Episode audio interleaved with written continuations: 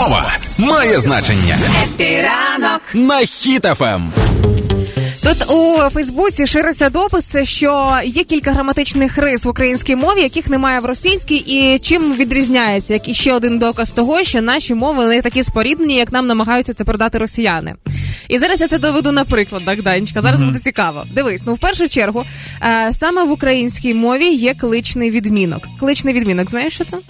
Так, це коли кличеш і, і Ну да. Данило Да, да, да абсолютно. або Наталя. Натале. Натале, о, Да, так, да. так, я намагався. Е, значить, кличний відмінок іменників. Е, в- Ну, як правило, там закінчення ОЕ, там Одесо, Миколаєве, Бакаліє і так далі. В росіян цього немає. Вони не розуміють, що означає кличний відмінок. Вони як е, називають називному там Даня, да, умовно Так. так. вони будуть і кричати тобі в спину Даня. А от е, українці все ж таки Даниле і так далі. Вибач, вони кричать в спину, тому що я попереду. Звісно.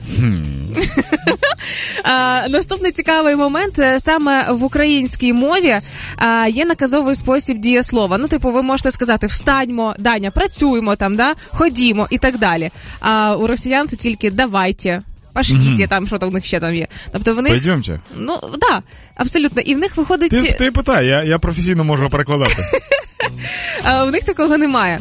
А, і ще, що стосується м, ще одного доказу, наскільки давня українська мова, у нас є. Давайте я вам поясню, щоб це м, простіше було сприйняти.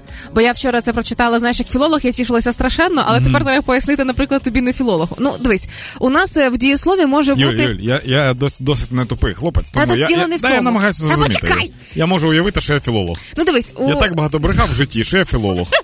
е, у дієслова може бути там минулий, майбутній час, да? Звичайно. а в українській мові може, може бути ще давньо минулий. Ось е, поясню, як це. Е, коли люди в основному із заходу країни, коли ти з ними говориш, у них може бути там фраза, типу Я читав був цю книжку, що означає не просто читав колись, а дуже давно читав. Це коли був додаєш? Да, і це теж характерно тільки для української мови, причому давним-давно, це ще там за сиву за сивої давнини. Прикольно. Тому, коли ми чуємо читав, був там робив був, це означає, що ну так давно, що можливо ще й мене не існувало на світі. А просто робив це просто минулий час. Я знаю, що хочу. Я хочу, щоб всі люди перейшли на українську дуже швидко Ага. і сильно сильно забули російську мову. З усіх сил. Для, я тобі зараз поясню для чого. Для Давай. того, щоб типу потім, е, коли люди вивчали цю цивілізацію, яка зникне невдовзі, вони такі, нам потрібен експерт, який розуміє російську мову. І я Ти? такий, я понімаю, да. Він такий, боже, Данило, такий молодець. Він в- він знає цю штуку, ще пам'ятає цю штуку. І Так. Я буду перекладати. Дань, ти розумієш це в ідеальних твоїх мріях, тому що зовсім скоро бути росіянином, е, мати щось російське, говорити російською, це стане ну прям позором на весь світ. Я розумію, але ж треба буде вивчати цей рудімент суспільства.